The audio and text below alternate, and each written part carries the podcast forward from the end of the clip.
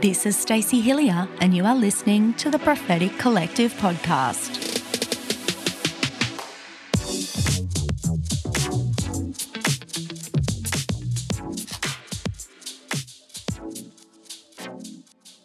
Hey, listeners, thank you so much for tuning into the Prophetic Collective. We love hearing all of your feedback. Why don't you check out this testimony from one of our listeners? A few weeks ago, I heard the Holy Spirit say, Search podcasts on the prophetic. Immediately, I started searching on my phone. As soon as I got on the Prophetic Collective, I heard the Holy Spirit say, This is the right one. And there I started listening. My life is completely changed.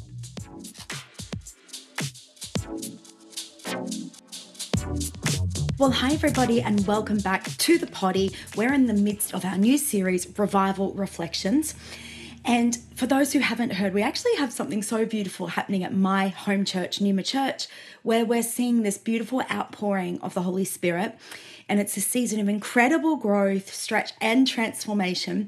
So, I want to share what God has been doing, what He's been teaching us, what He's saying to us, and even who we are becoming. And you're going to meet some of my friends throughout this series you already have. But today, I want to talk about one of my first of many meltdowns once this outpouring began. And I'm going to share with you how the Lord led me through that and what He taught me.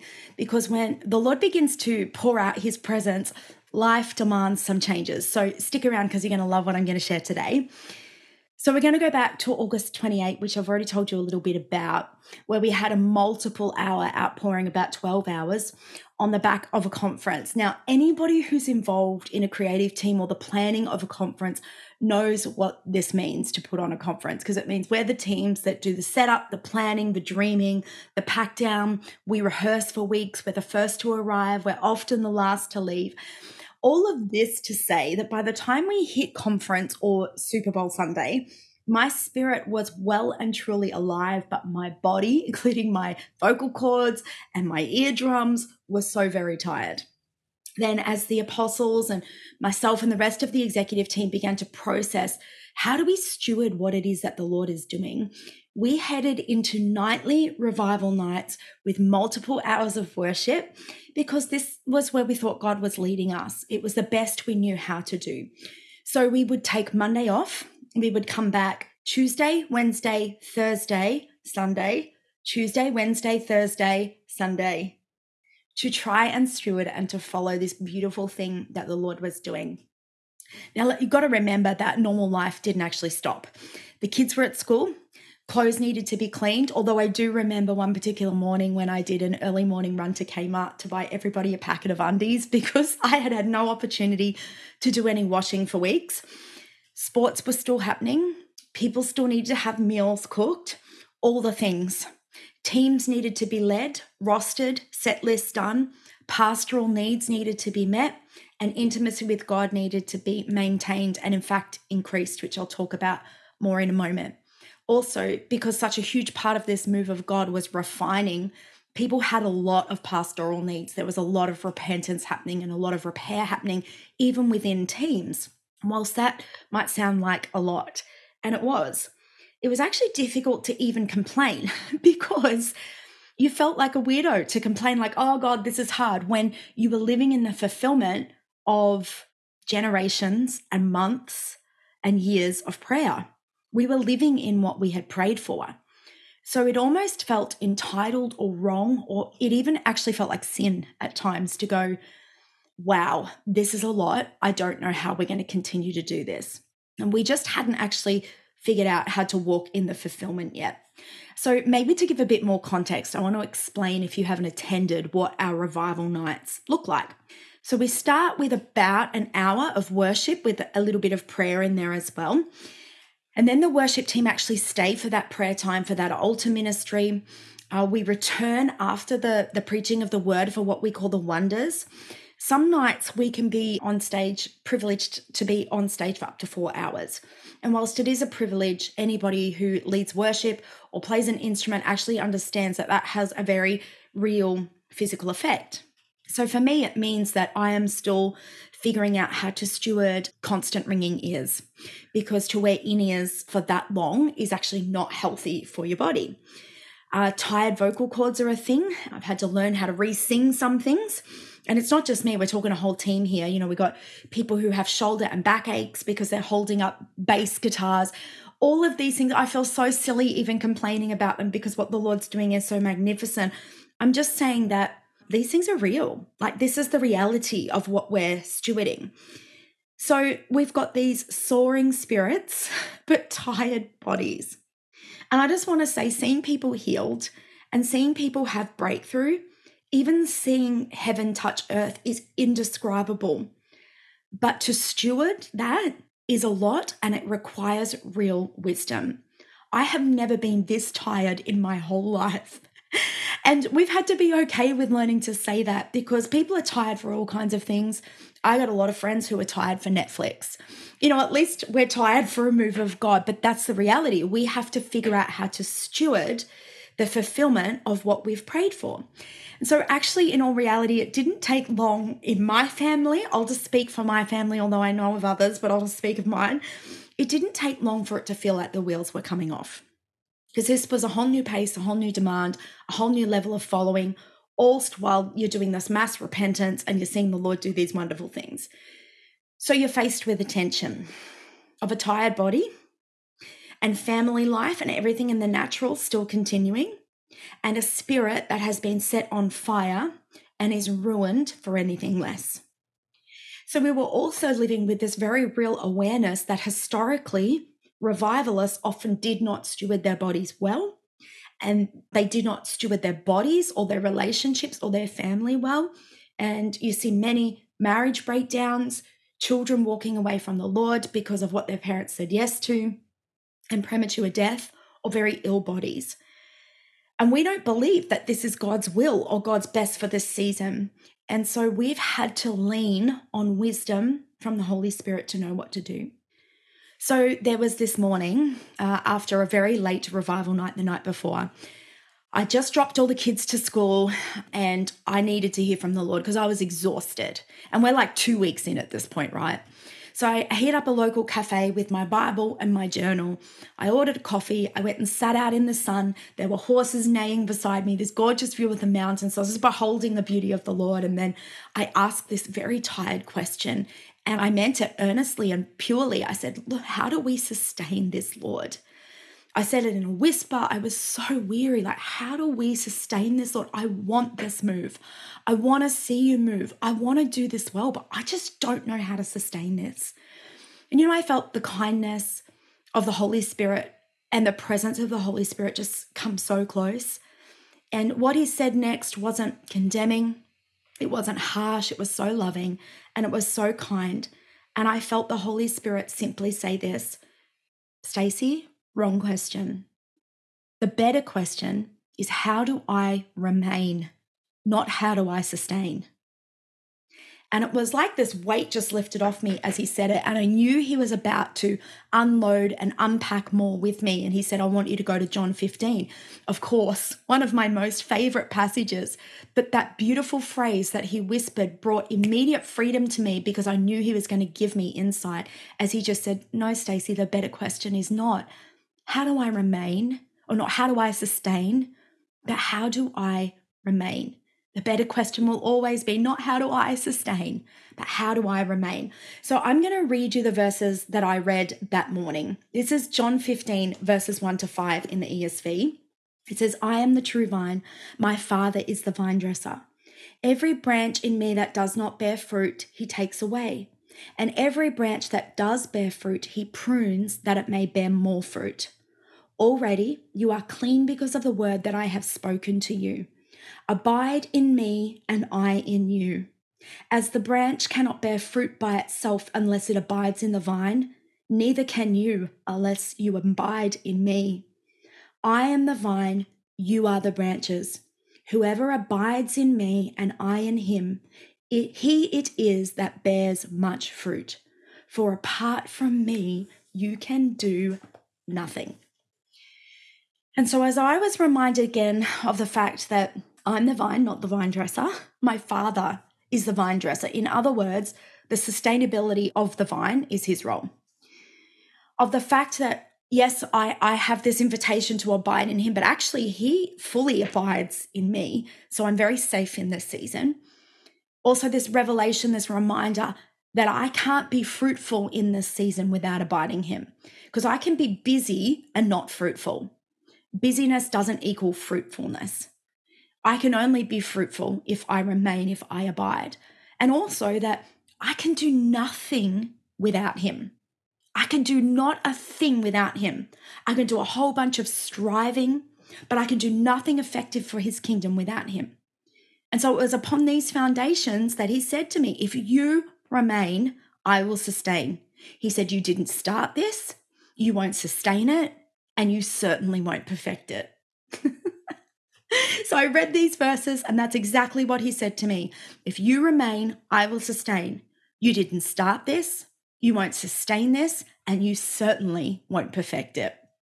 And I just was like instantly free. This instant relief came over me. And I, I realized in that moment, somehow I had believed the lie that I had to sustain a move of God, that it was dependent on what I and others brought to the table, when all the Lord required of me was to remain in Him and to trust He would show us which pathway to take.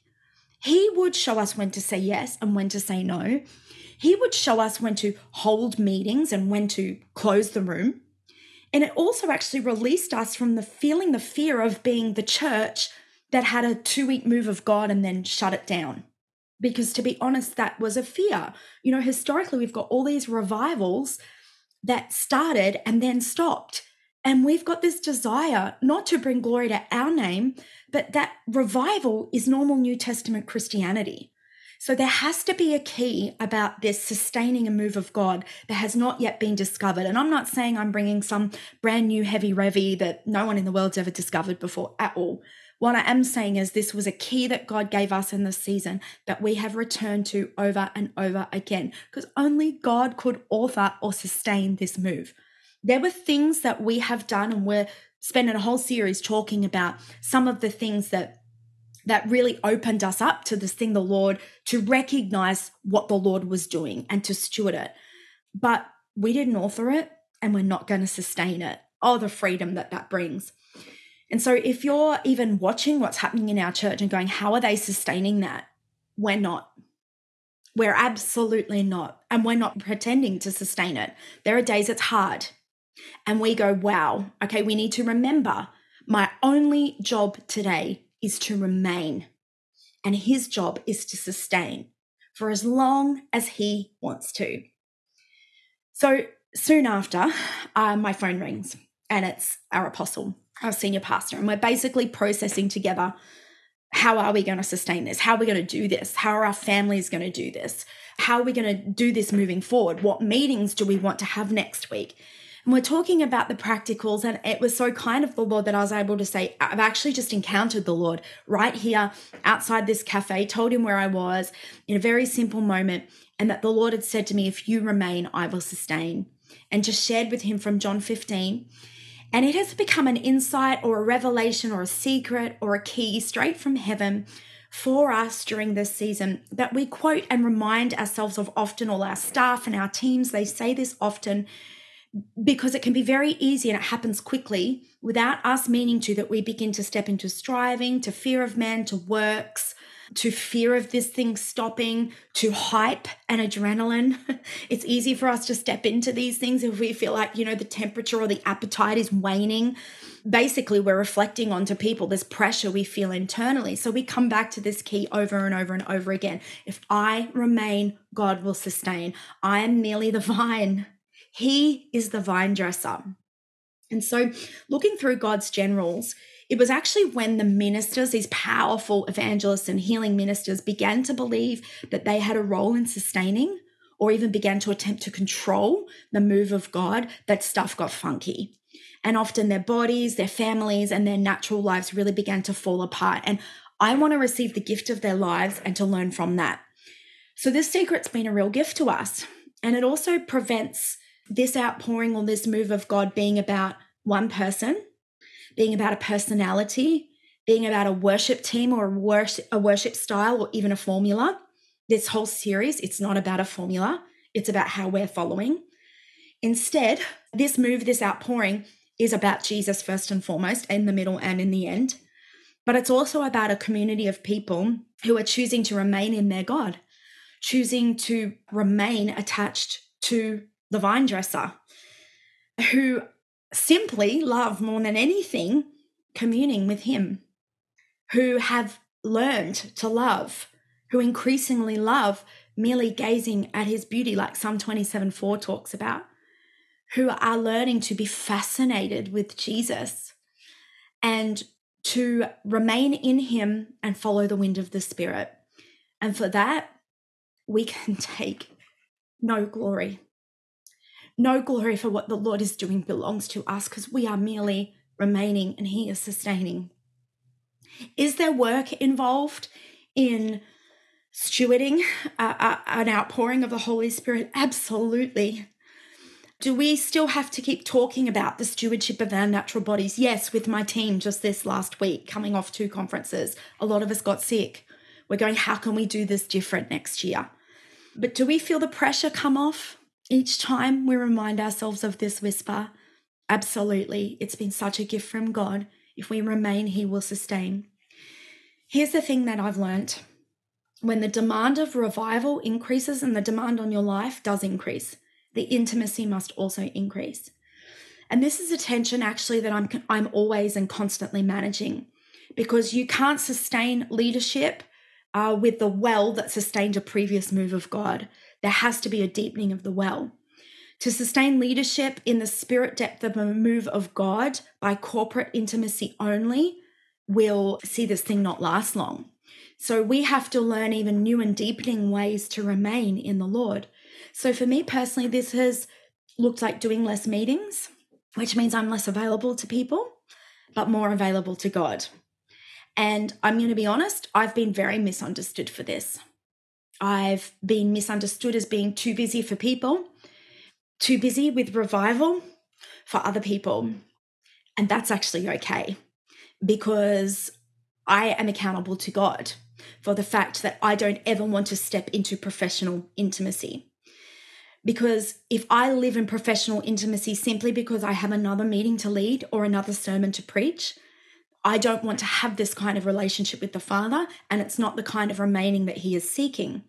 I want you to think for a moment about those in the natural who are intimate for a profession. It's actually very difficult for them to ever enter true and deep covenant relationships because they've tasted so long of the counterfeit. And in the same way, in the spiritual, if I succumb to the trap of only being intimate with Jesus for what I need to pour out, like time in his presence, secrets from him, is a product to be purchased and then used for the benefit of others, I will find true covenant intimacy with Jesus difficult to enter into. He has to be our first priority, our first inclination, our heart's deepest ache and desire, our longing, and our fascination. So, yes, my whole life looks different. My whole family's life looks different. But instead of asking questions like we were at the beginning, like, how long is this going to go for, and not making any changes in our life, and we'll talk about this later in the series, we had to reconcile. I can't try to fit all of my life. I can't try to fit revival or this move of God around everything I was already trying to do in my life. I'm trying to do everything I've always done. Instead, the Lord said to our family, You need to clear the table of everything, put intimacy and this outpouring at the center, and begin to de- live life from the center out and everything else has to revolve around that, which will mean there are some things that have to come off that just are no longer on the table. And this involves some really hard decisions with our kids and our family um, because of the age of my children. They've got jobs, you know, one works at Macca's, another one refs basketball. My husband was coaching a basketball team with a commitment that went for another few months after this outpouring. So there was a season where it felt like for me, I was going off to revival meetings and my family was doing something separate. And yet we had commitments that we felt God say, honor that because we can't be having revival in the house and being unavailable to the community. So, whilst Jai really felt called to see out that coaching, we sat down and we had a plan. We want to see this out. And then we're going to find another way to approach this for our children. Do they make themselves unavailable to work that night as well as on Sunday? We were having all of those kind of conversations and it was some hard decisions. And there were some things that came off the table that were laid down as sacrifices to follow what the Lord was doing. You know what? I know that our family wouldn't trade that for the world. We wouldn't trade it for the world. So, today, all of this to encourage you if you are hungry for a move of God, but you're looking at my life or anyone else's life and going, oh, there's no way, I just want to release you. There's no pressure on you to author this thing, to sustain this thing, or to perfect this thing. There's no pressure on my family to author, sustain, or perfect this thing. It begins, it middles, and it ends with the glory of Jesus alone. And as the vine dresser, it is his responsibility and his delight to garden our hearts and our lives. And it is the delight of the Good Shepherd to lead us when we need to lie down, when we need our souls restored, and when we need to be moving so that his goodness and his mercy can follow us all the days of our lives. So, there is this week's revival reflection. If you remain, he will sustain. I don't mean remain and do everything you did before. It will require change and it will require sacrifice. But the, the pressure to sustain anything comes off in Jesus' name. So, next week, I have a special guest with me to talk all about the fuel of revival. The fuel of revival. Let me tell you, you don't want to miss it. We're going to tell some incredible testimonies. We're going to talk about some amazing historical prayer warriors. We're going to talk about all the good things. Now, you know what to do with the potty. Please do all the things. If you love this podcast, give it a five star rating and review because that really helps us to get to more people. Make sure you reach out on social media. What do you think about remaining and Him sustaining? Has this been a key the Lord has given you? Has this blessed you today? Let me know. I love hearing from you. And so do all the things. Love you, and I'll speak to you next week.